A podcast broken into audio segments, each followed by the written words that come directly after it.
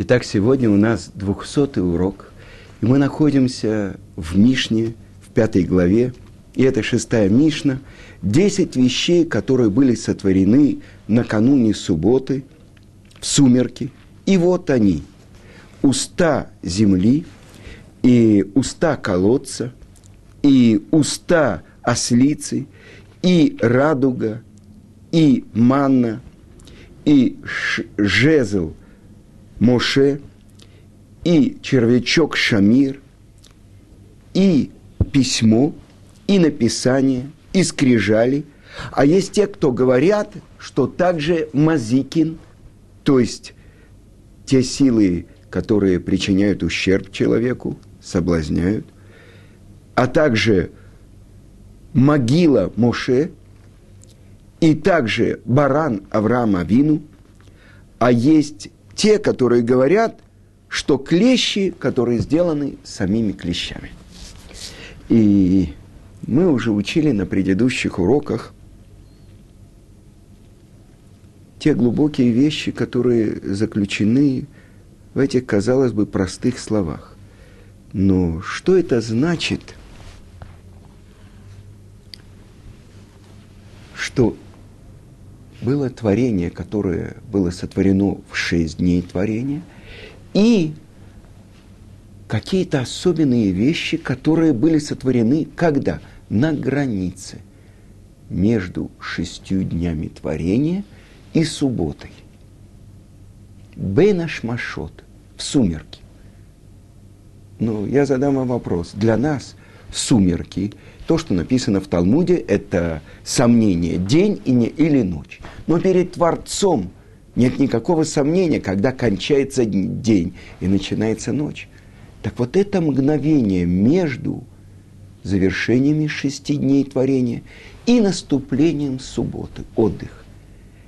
Один из комментаторов объясняет, что здесь идет речь то, что было –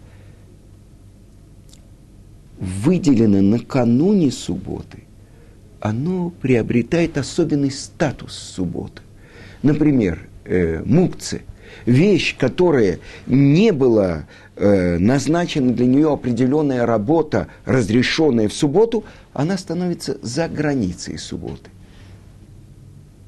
Объясняет это величайший еврейский мудрец и каббалист Раби Муше Хайм Люцату, что все эти десять вещей, которые перечислены здесь, это вещи, которые были сотворены между буднями и святостью.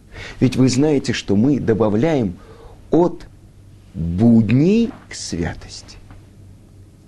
А Рабейну Бехае и вслед за ним Раби Цадок Коин излюбленно объясняет, что все эти вещи, о которых идет речь у нас, они были сотворены после греха первого человека.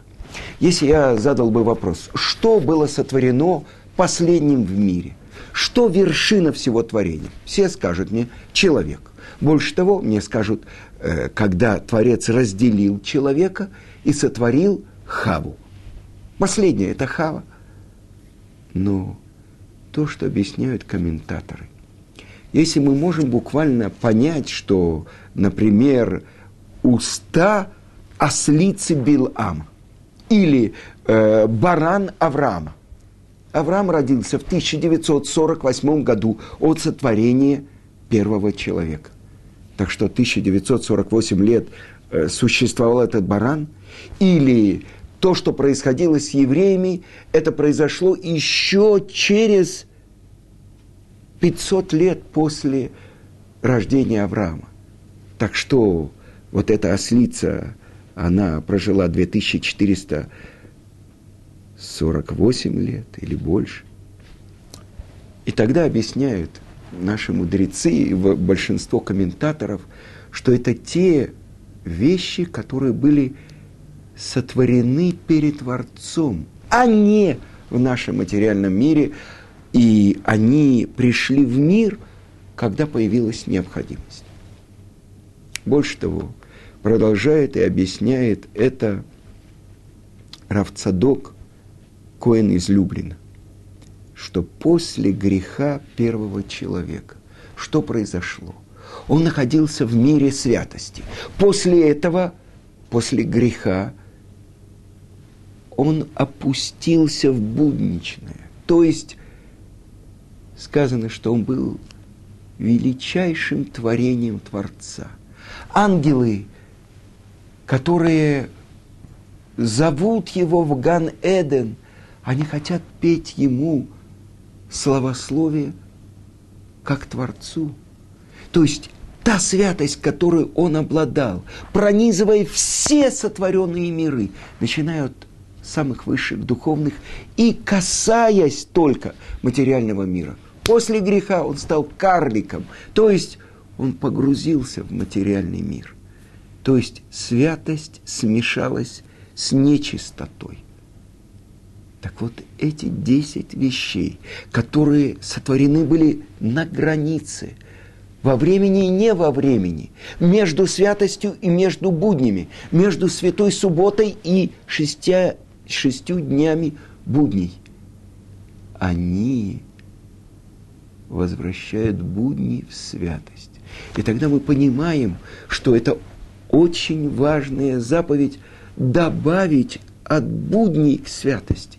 В Иерусалиме зажигают за 40 минут до наступления субботы, и женщины наши принимают святость субботы. Мы тоже, запрещена нам работа, чтобы не войти во время, когда наступает суббота. Шкия, заход солнца, уже мы заранее принимаем. Во всем мире за 18 минут до захода солнца зажигают свечи. И написано в законе, что и мужчины должны принять на себя хотя бы какое-то время от будней к святости. И тогда открывается, что все эти вещи сотворены для того, чтобы исправить грех первого человека. И объясняет мораль из Праги, мы уже это цитировали несколько раз, число 10 – это число святости. Это полное раскрытие желания Творца в мире. Мы говорили на предыдущих уроках о каких-то других вещах. Сегодня я хочу привести вам одного Раши, который объясняет. Сказано так, что было сотворено? Сотворено было письмо, написание и скрижали. Что такое письмо? Раши объясняет, это сами само написание букв, которыми написана Тора. Тогда возникает вопрос – Этими буквами, эти буквы были сотворены накануне субботы. Но ведь мы знаем то, что написано в святых наших книгах, то, что Твора, Тора была сотворена до сотворения мира. Больше того, Творец смотрел в Тору и творил мир. Как же это можно понять? И вот то, что объясняет Раши, что сами буквы были сотворены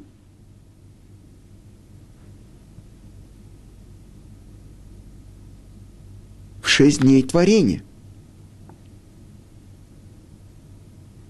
Но как же, как же Тара предваряла мир? Как же в шесть дней творения, то, что мы говорим накануне субботы, была сотворена форма букв. И поэтому Раши добавляет. Тара предваряла сотворение мира. Но в ней не было форм букв. Но она как бы находилась перед Творцом – как устная тара. Вы понимаете, что написано? Написано черным огнем по белому огню.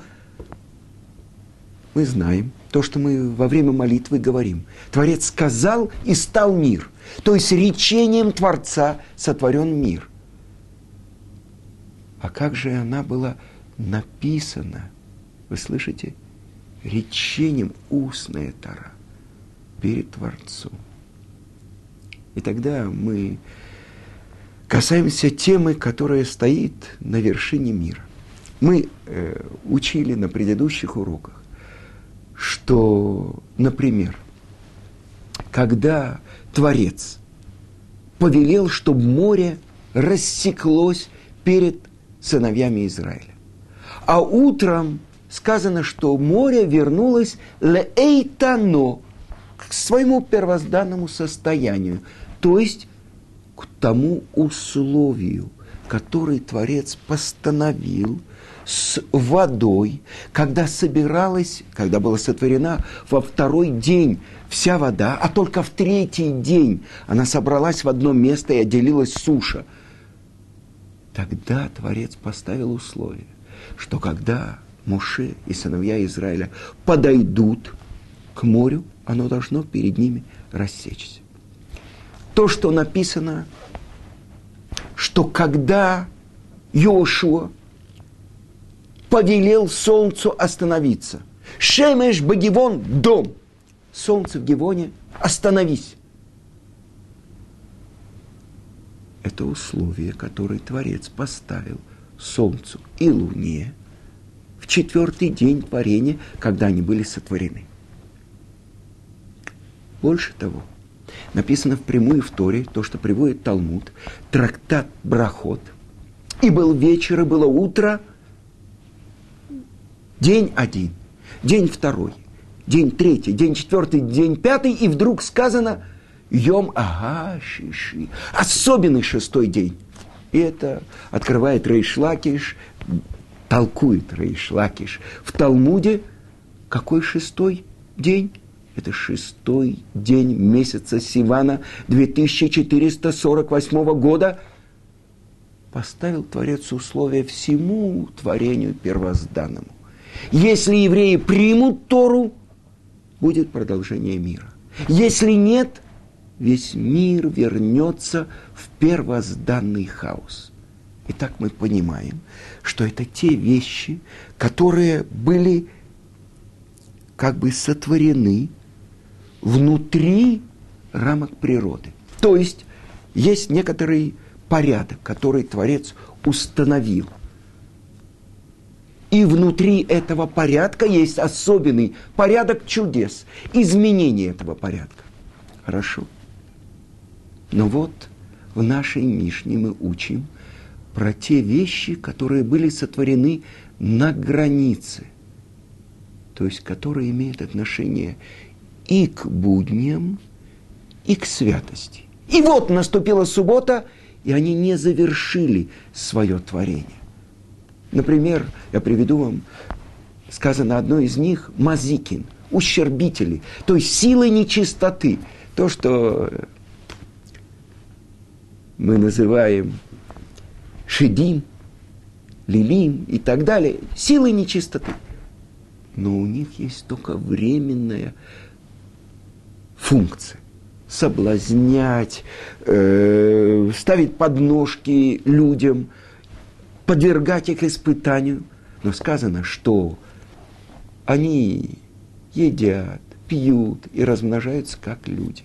Но у них нет тел, потому что сотворено было уже суббота, и уже Творец ничего не творил. И вот увидел Творец, что все то, что он сотворил, и вот Тов мы от, очень хорошо.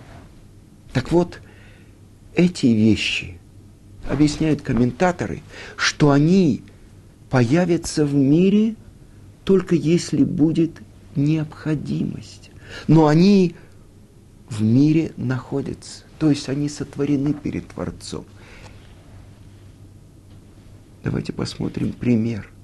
Айло Шель Авраам – этот баран, который был сотворен от шести дней творения на границе. И вот когда увидел Творец, что Авраам выдержал это испытание, И теперь я знаю, что трепещешь ты перед Творцом и не пожалел сына своего единственного ради меня, не причиняя ему никакого ущерба. И тогда Авраам видит этого барана. И он приносит этого барана вместо своего сына. И просит Творца, что все то, что он делает с этим жертвенным бараном – которую он возносит на всесожжение, Курбанула, было засчитано его потомкам, как будто он сделал это самому Ицкаку. Мы видим, я хочу вам привести пример, то, что объясняет Рав Хайм Шмулевич. Не сказано ослица Билама, а сказано уста ослицы. Что это такое? Ослица, которая начинает отчитывать своего хозяина. Человеческая речь. Объясняет Равхайм Шмулевич, что здесь заключено. Большая тайна. Творец делает такое изменение природы. Для чего? Для того, чтобы попытаться вернуть на правильный путь злодея, Билама. Итак, мы видим, что все эти вещи, которые сотворены на границе, есть порядок, то, что объясняют мудрецы, порядок чудес, который сотворены были внутри шести дней творения. Есть те, которые стоят на границе. И я задаю вопрос, а как все те чудеса, которые делали пророки, оживляли мертвых, я не знаю, э, для них Творец изменял э, законы, когда огонь спускался с неба, когда Ильяу э, принес эту жертву на горе Кармель. Больше того, в Талмуде написано, что огромные великие чудеса делали еврейские мудрецы. И э, Равпинхас Бениир, перед ним рассекался поток, потому что он шел спасать, э, выкупать первенца – больше того, он заставил этот поток рассечься, потому что с ним шел его провожатый э, араб-бедуин, и для него он рассек. Вы понимаете, вещи, которые, казалось бы, Рабиханина Бендоса, когда его дочка заплакала и сказала, что это такое, отец, что мне делать? Я вместо масла залила уксус. Что он говорит? Тот, кто постановил, чтобы масло горело. Он постановил, чтобы уксус горел. И он загорел. Как это понять? И объясняет это величайшие еврейские мудрецы, и среди них и Рамхаль, и мудрец последнего поколения Лешин, что это связано с чудесами нашего изгнания устная Тара, э, сказано, что Раби Акива, он был тот, кто толковал и выводил тысячи законов из корон букв Торы. Так вот, это то, что основа устной Торы. Это чудеса для мудрецов устной Торы, изгнание. Прежде всего, потому что это было после дарования Торы. И вот эта сила Торы, которой можно творить миры и разрушать миры. Это то, что связано было с теми чудесами, которые делали еврейские мудрецы. И здесь заключены великие-великие вещи. Те, которые связаны с нашим получением Торы у горы Синай. И мы с вами – накануне праздника Шавуот, праздника дарования Торы. Что произошло там?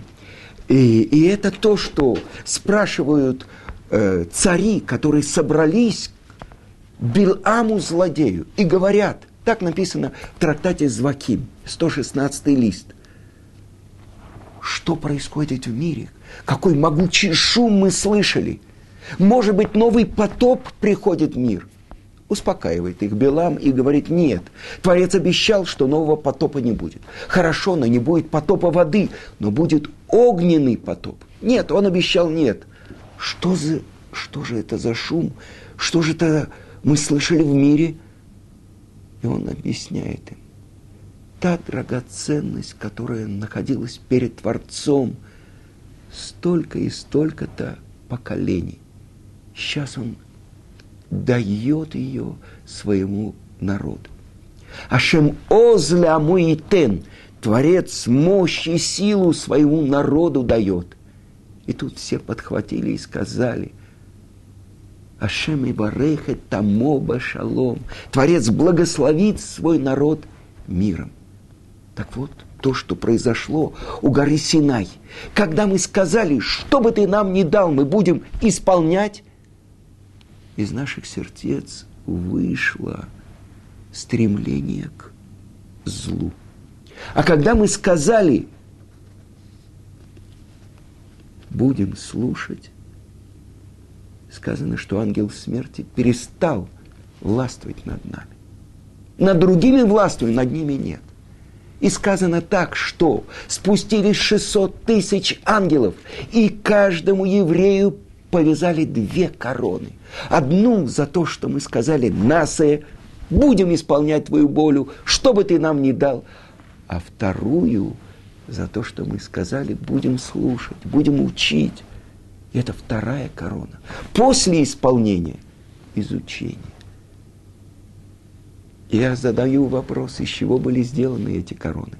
Раши в Талмуде объясняет, мизившкина из лучей славы Творца. Из лучей славы Творца. В Торе нам приводится пример. Один был человек, лицо которого так светилось, что его родной брат не мог на него смотреть. Это был Муше. После того, как он защитил весь еврейский народ, он спускается с горы Синай. И не могут на него смотреть евреи и он должен покрывать свое лицо. Объясняет это Талмуд, что когда мы сделали золотого тельца на сороковой день, спустились миллион двести ангелов-разрушителей, и каждый из них забрал одну корону. Когда нам давали, было 600 ангелов, каждый мог дать две короны. А когда забирали, это ангелы-разрушители. Но сказано дальше строчка, вы и как Муше, и взял Муше все эти короны, миллион двести корон из лучей славы Творца взял Муше. Так вот откуда светилось его лицо. И это то, что задает вопрос своим ученикам Раби Акива. Была ли когда-нибудь такая женщина, которая родила 600 тысяч взрослых мужчин? И отвечает, да. Кто это Йохевет? Мам, мама Муше Рабейну, потому что он один засчитывается против всего еврейского народа. Но что произошло там, у горы Синай, в тот момент, когда мы стояли у горы Синай, как один человек с одним сердцем? Мы превратились в другой народ. То, что сказано было высечено на скрижалях их сердец – эти слова Торы, которые мы видели, это пророческое видение. И слышали, что видимое. Это над пятью органами чувств. Это то, что пророк воспринимает слово Творца. Так каждый еврей, который стоял там, у горы Синай, а мы верим – что и наши души находились там в тот день. Эти слова были высечены на скрижалях наших сердец. И тогда произошло особенное событие. Родился народ, который несет в себе Слово Творца. И поэтому во всех синагогах мира, когда изображают скрижали завета, почему-то странно их изображают, полусердца, как дети рисуют сердечко, а потом скрижали. Потому что это говорится про те скрижали, которые на нашем сердце высечены эти слова. И поэтому если бы мы получили первые скрижали, которые получил единственный еврей из всего мира, это Моше, в свои руки, то никогда бы мы не забывали то, что мы учили Тору. Потому что и письменная, и устная Тора была заключена в них полностью. Но это то, что мы не заслужили. И когда Муше спускается с горы Синай, он разбивает эти скрижали. И Творец ему говорит – замечательно. Хорошо ты сделал, что ты их разбил. А потом, когда мы раскаялись и сделали чуву, в Йом-Кипур мы получаем вторые скрижали, как первые. И сейчас мы должны учить Тору и повторять Тору. И если не будем повторять, то она забывается. Это то, что мы должны постоянно быть связаны тем моментом, рассветом 6 Сивана 2448 года, когда мы вышли к Творцу как невеста к своему жениху. И там, у горы Синай, мы родились. И это особенный народ. Другие народы говорят, мы возвышаемся над другими народами. Объясняет это Рамбом. Мы ждем прихода Машеха не для того, чтобы подчинять и властвовать над другими народами. Мы хотим освободиться от власти других народов, которые, пленении которых мы находимся до сих пор, и в подчинении у нашего дурного начала, закваски, которые в тесте. День свободы – это говорят наши мудрецы, нет у тебя свободного человека, но только тот, кто занимается Торой. Чтобы на нас этот свет тоже осветил наши лица и осветил нашу жизнь. И это праздник, к которому мы приближаемся.